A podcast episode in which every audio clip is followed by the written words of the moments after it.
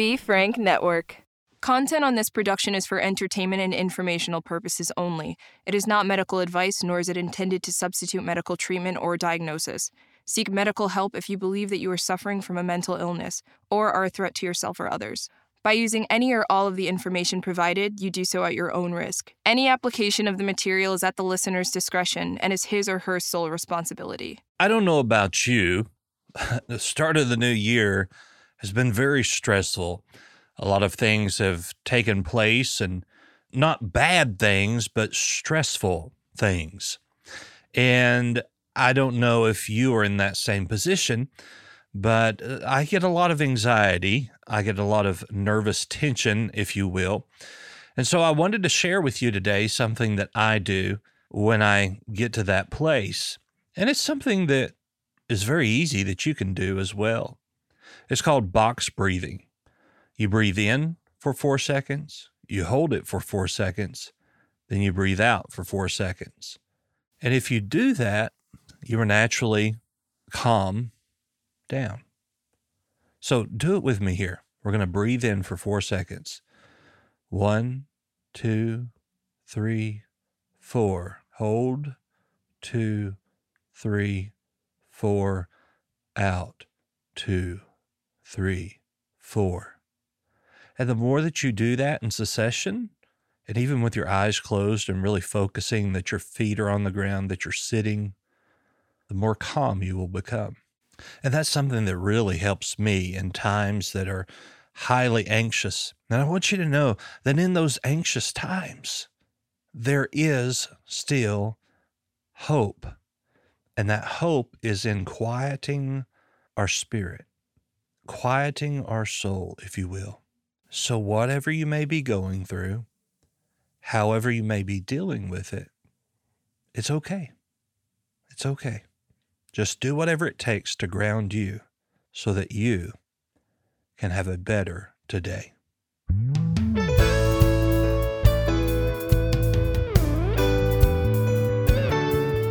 Hey, everybody. Doc Brian here, and welcome to Doc Talks. We talk about people's troubles, trials, tribulations, and hopefully triumphs in life. Last week, our episode was all about me. I want to talk about me. And I shared most of my life story, at least the highlights. And we had such an overwhelming response on our guest line. Of course, you can call in questions or comments at any time to our guest line at 910 777 7239. That's 910 777 7239. And much of you, many of you called in. And so we want to play your questions today, and hopefully I can answer them to the best of my ability. So, first, uh, we have here this statement Hey, Doc Brian. Man, I love listening to Doc Talks. I was wondering if uh, you remember a significant experience that impacted who you are today. Well, first of all, thank you for that question man, a significant experience. I've had so many things in my life that have taken place that that has brought me to where I'm at today. But I guess probably one of the most significant experiences was when I became suicidal and my eyes were really opened to my mental health world. I, I was practicing then and it's different when you experience. Uh, I had my gallbladder taken out a couple of years ago, and Dr. Stair, who was the the surgeon here in Little Rock, he said I, I used to tell people that you know it's no big deal, and and uh, you can go home and recover, and you know minimal pain medicine. And he said I said that until I had my gallbladder taken out, and it gave me a whole new perspective. And and so when when I had my suicidal thoughts, ideologies, it really gave me a new perspective in life and in mental health and those that are around and and I really began to think you know it, it is very important for us to tell people that they are important to us that we love them uh, my brother-in-law committed suicide and I saw the effect that that had not only on my sister but on our entire family and community.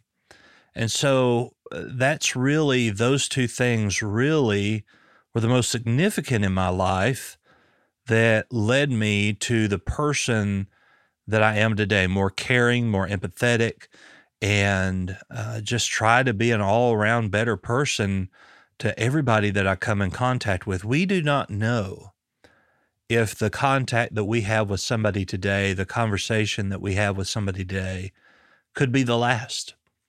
And so when we have those conversations, we need to be very mindful that we need to tell them how much we, one, enjoy talking to them, two, how important they are to you, and that you love them. Never miss out on that opportunity to tell someone that you love them. All right, here's the next one. Yes, hi, Doc Brian. I love your show. My name is Alice. I live in Florida. You show a lot of pictures of your family on Instagram, and I am wondering, what does being a dad mean to you? Thanks. Well, Alice, uh, I I'm assuming that there's just good weather in Florida right now. Uh, I wish I was there instead of being here in this cold, unseasonably cold uh, winter in Arkansas. Uh, but to your question, yes, I, I, share a lot of family pictures on Instagram and Facebook and other social medias. And what does being a dad mean to you? Well, you know, there is such this huge responsibility that comes with having a child. And many of you know that we adopted our son, Luke. And when we adopted him, we knew that he had heart problems and that he would eventually have to have open heart surgery again. And so I never really thought that I could love another human being. And, and as I've mentioned before on the podcast, uh, my patience with children really is not the best. And so when we got him, I just remember looking into his eyes and realizing he is mine and he is mine to protect and he is mine to love and he is mine to teach. And I remember the day that we went to court to finalize the adoption and the judge, while I was on the stand, the judge asked, they said, uh, he said, do you realize that through this adoption that you are legally bound to care for him, to love him, to nurture him until he's 18 years old?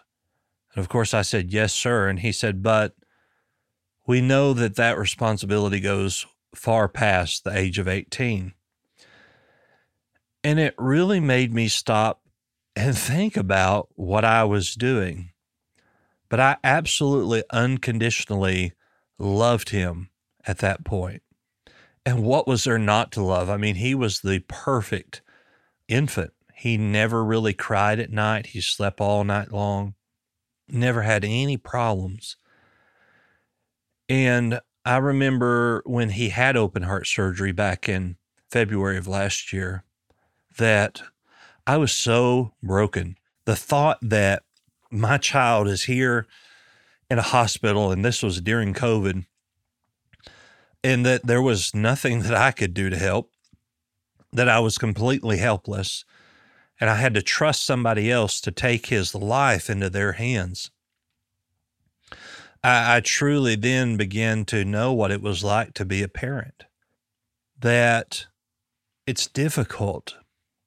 It's very difficult to realize sometimes that you hold their future, you mold them into who they are going to be. And so being a dad to me not only says it's a, a, huge responsibility, but it's the responsibility to teach your child to be respectful, to be loved, to love, to have patience, to have kindness, have gentleness, to have mercy. And how do we teach our children that? We teach them by being those things. And, and being a dad to me is the most wonderful thing that has happened in my marriage.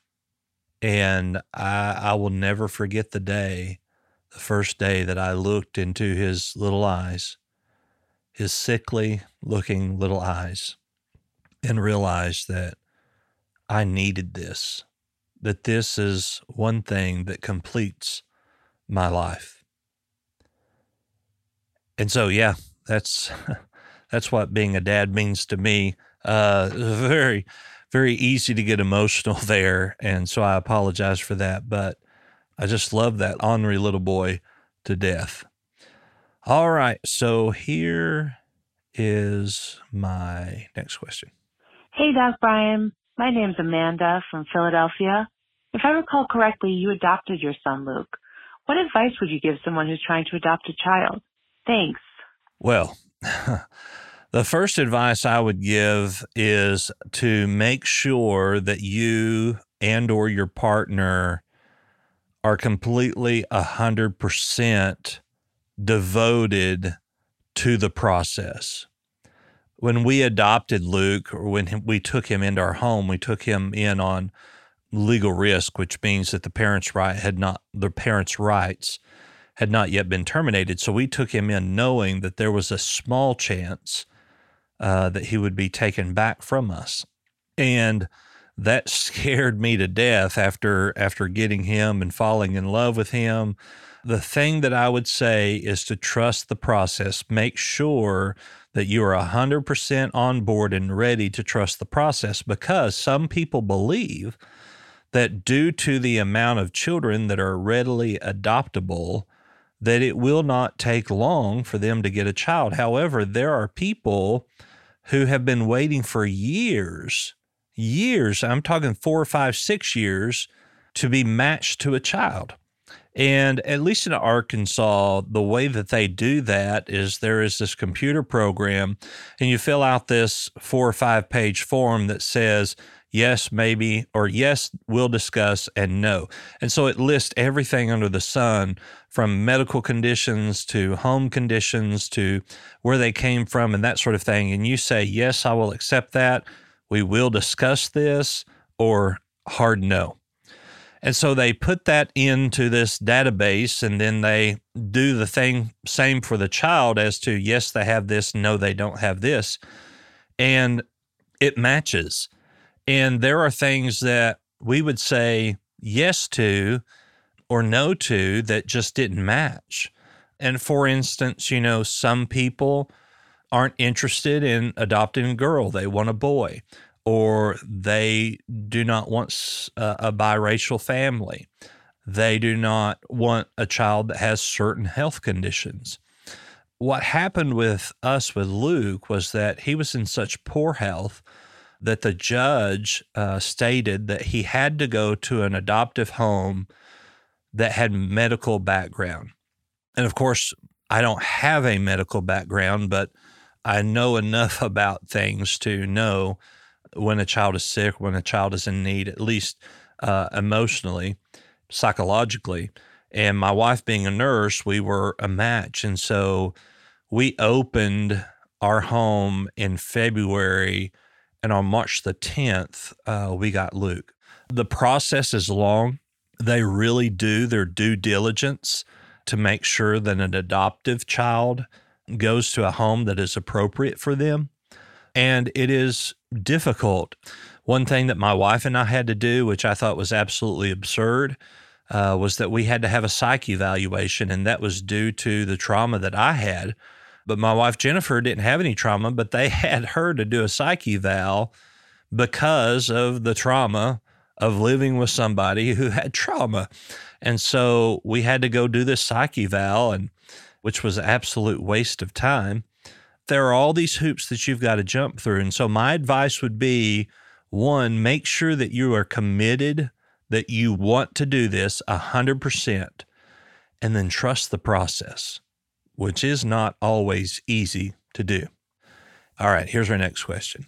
Hey, Doc Brian, my name is Carol, and I love your work, but I was wondering, how do you juggle home life and work along with traveling as much as you do? Thanks. I'd love some answers. This is Carol from Chicago. Carol, thank you for calling in. Thank you for your question. And the answer is very carefully. It's easy for us to get caught up in our work and neglect our family. I travel a lot. I go to different places and teach seminars. And it is difficult. One thing that I do is that I make sure that when I get home that I leave work at work. And it's easy to not do that, especially if you're overwhelmed or or you've got so much that you need to do. I, I make sure that I leave my office at a particular time or no later than a particular time.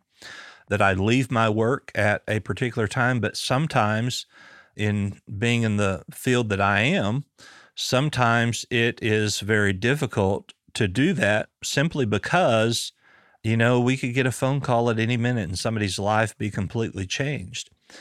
How I juggle that is I have a very strict schedule and I make sure that I leave time open, for instance, to do a podcast or to spend extra time with my family. My wife started working a new job in the hospital. So she's working three days a week, 12 hour shifts. And so this weekend, I, it'll just be Luke and I on Saturday, and then Mondays. Monday is a holiday. So I know that I've scheduled that time to be off, and I will spend time with Luke, and it'll just be Daddy and Luke. And so we'll make sure that we take that time. Uh, I take Luke to school every morning. I get him ready, and that's kind of our time. When I travel, I FaceTime a lot. I text a lot. I check in a lot we have Alexa in our home, and I'll call Alexa and just leave a voice message that they can hear. And so I really, down to the nitty gritty of answering your question, I make sure that I leave work at work, I leave home at home, and that I keep in contact as much as I can, that I have a schedule that I adhere to strictly. And that's the best way that I have found to to do that. All right, here's our next question. Hi, my name is Mike Lockwood. I'm from Shepherdsville, Kentucky, and I just had a question for you, Doc Brian. My first question is, do you have any hobbies and what do you like to do outside of work? And two, when you were singing in your group, how long did you sing for? And um, is the group still together? Thanks. I love the podcast. Have a great day. Bye. Well, Mike, I appreciate you calling in. So, your first question was Do I have any hobbies? And the answer to that is yes. As little time as I have to do these things, I especially enjoy hunting, uh, deer hunting and coyote hunting. And uh, I have a good friend of mine that we go. My uncle owns quite a bit of land uh, near Mount Magazine, Arkansas. And so one of my hobbies is to is to go hunting another one of my hobbies is to sing and play music. So I'll just sit at the piano and just play and just play. And, and I think that that actually is one of my coping skills that, that I just sit down and play at the job that I had in Fort Smith. They had a grand piano in this, uh, it wasn't a ballroom, but it was a very big room. And so I would go in there in the afternoons and just play. And I had a lady come to me one time and she said, You must have had a rough day. And I said, Well, yeah, it, it, was particularly rough. I said, But how did you know? And she said, I can tell by the way that you hit the keys as to whether you've had a good day or a bad day. And so I guess piano being a percussion instrument, I was able to uh, let out some of that anxiety. So I enjoy just being with my family. I don't know that you would call that a hobby there is this restaurant in Little Rock called All Aboard. And if you're ever in Little Rock, I would highly suggest that you visit this restaurant. And it's a train themed restaurant, and they have these two train tracks that go around the ceiling, and the train delivers your food.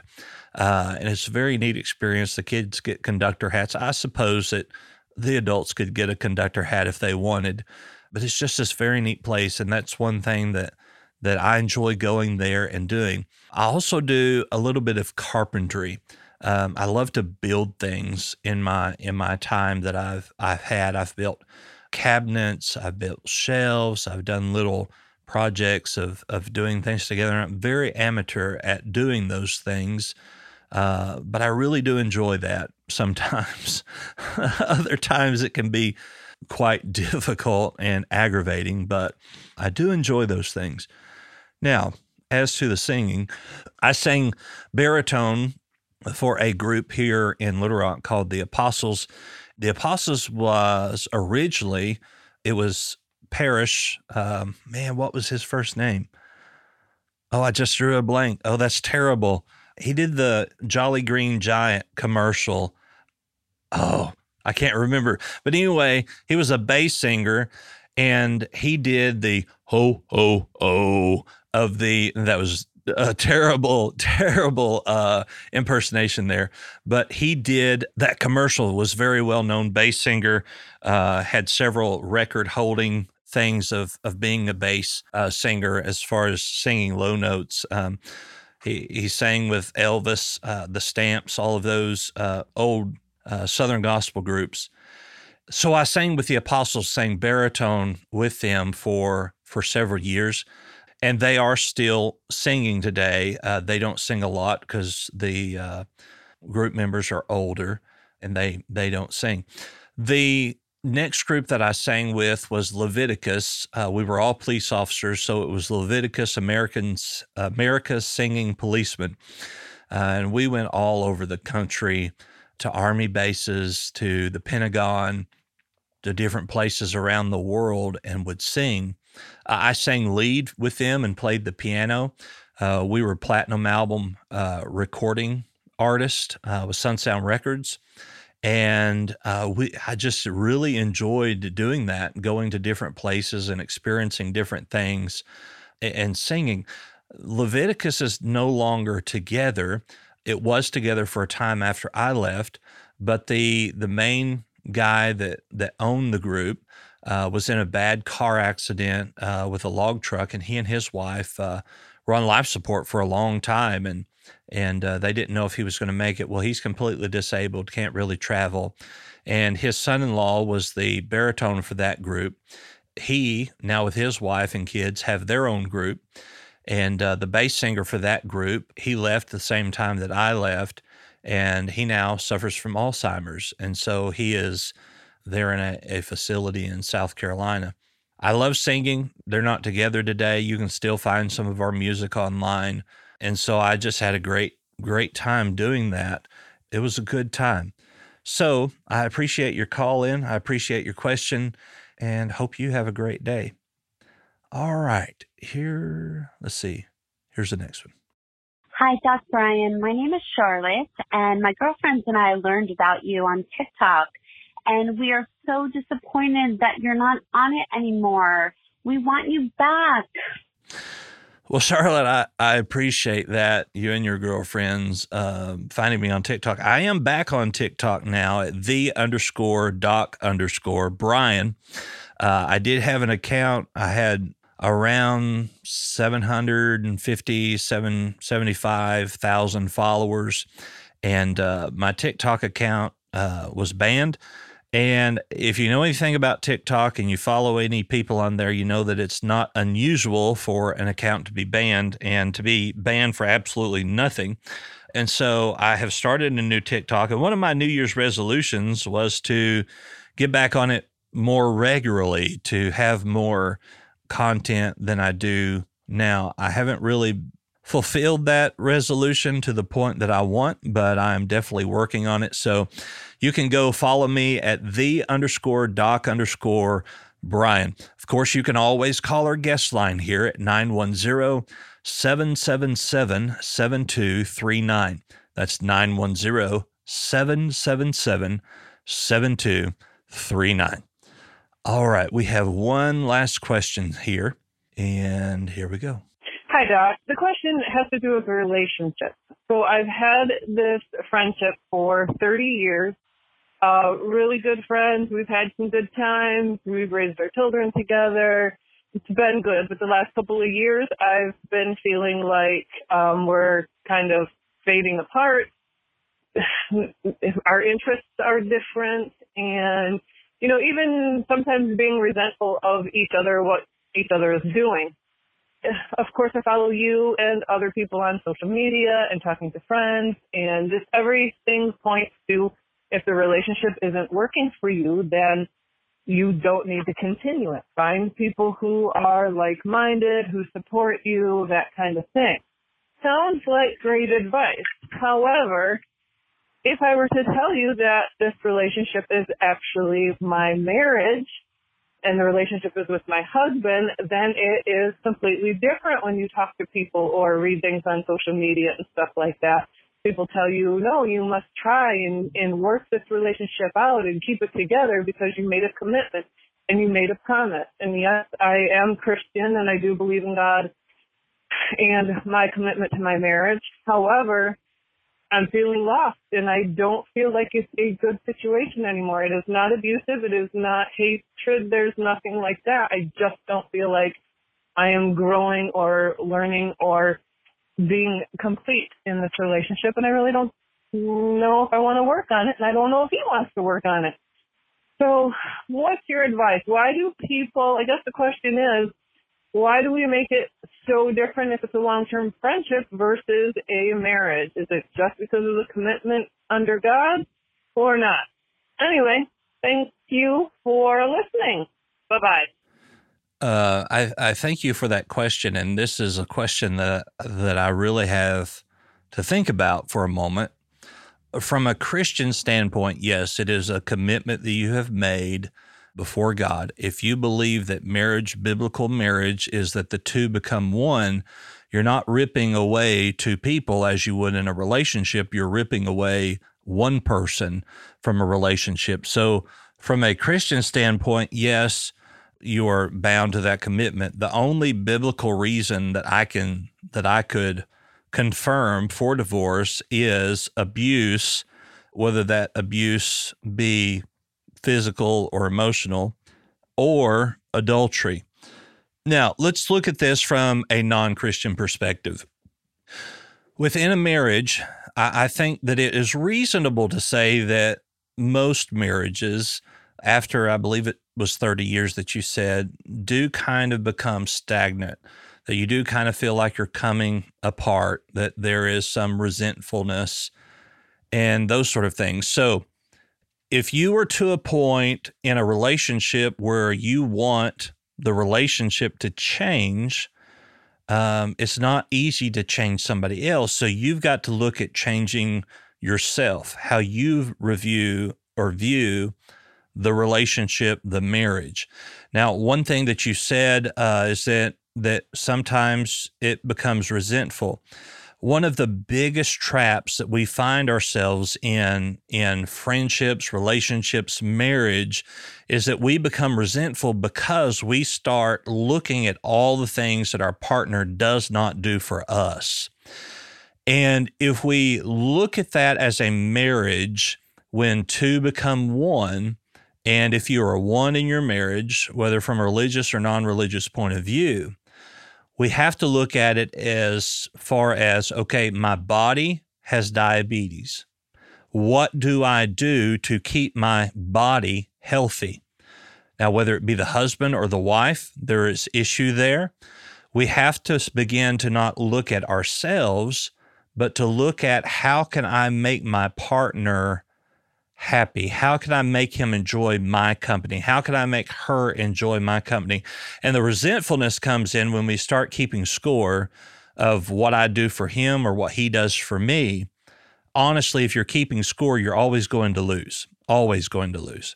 So if you're committed to this relationship, and and I know that you said in your question that that you don't know if you really want to work on it and you you don't know if he wants to work on it a decision has to be made.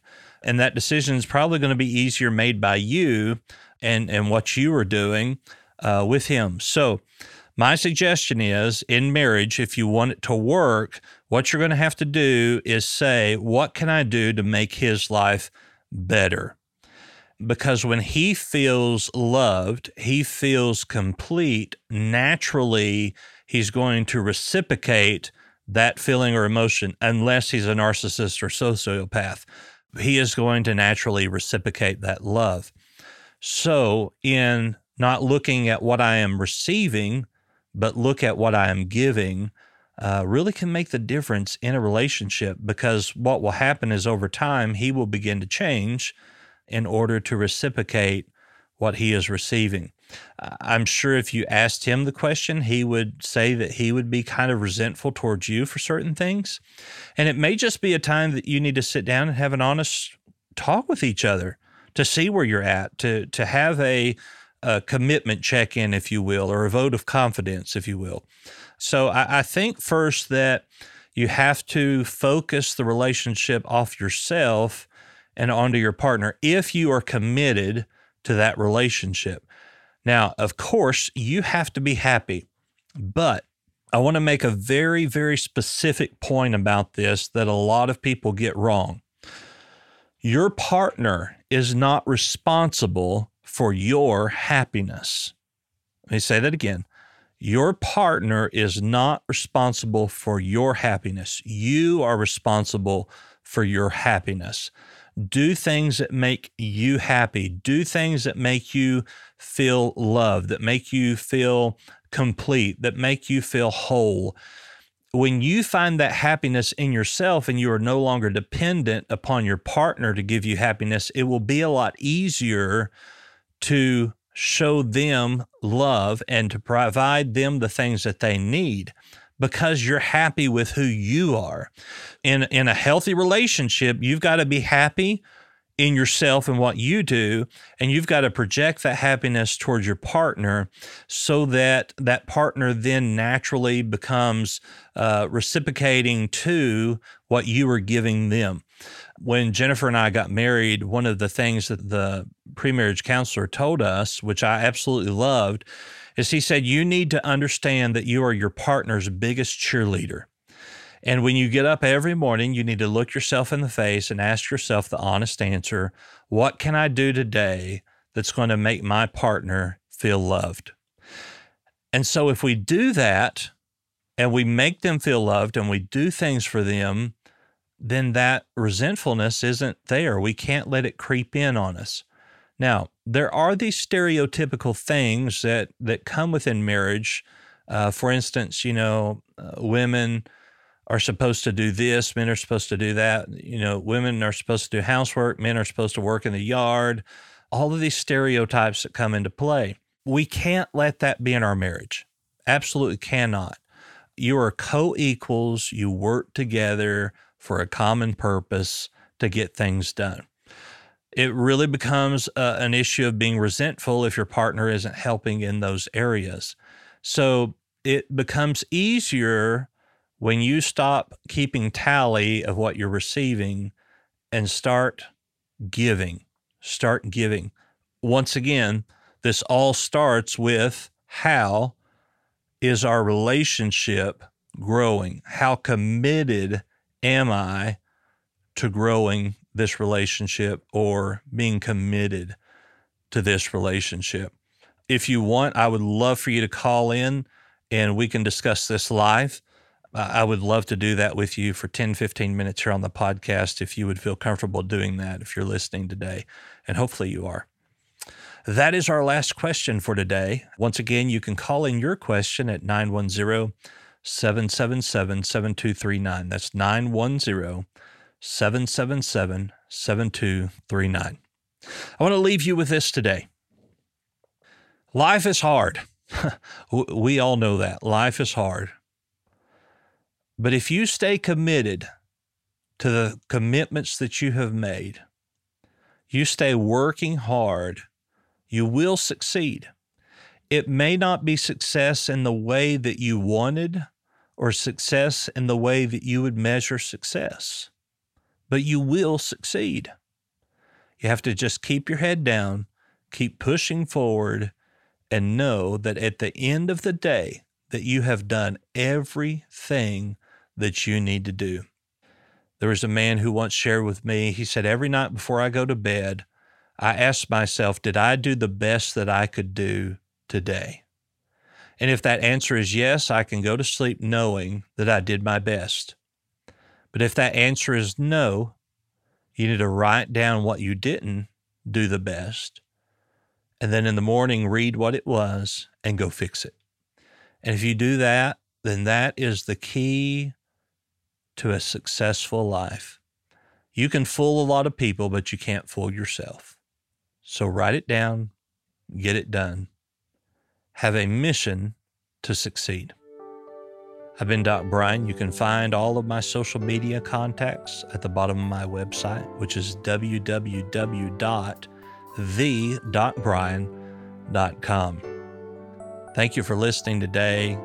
Once again, call into our guest line at any time 910 777 7239. We'd love to hear from you. I hope that you have a great day and a great rest of your week. I'll leave you with this. If it is to be, it's up to me. Goodbye.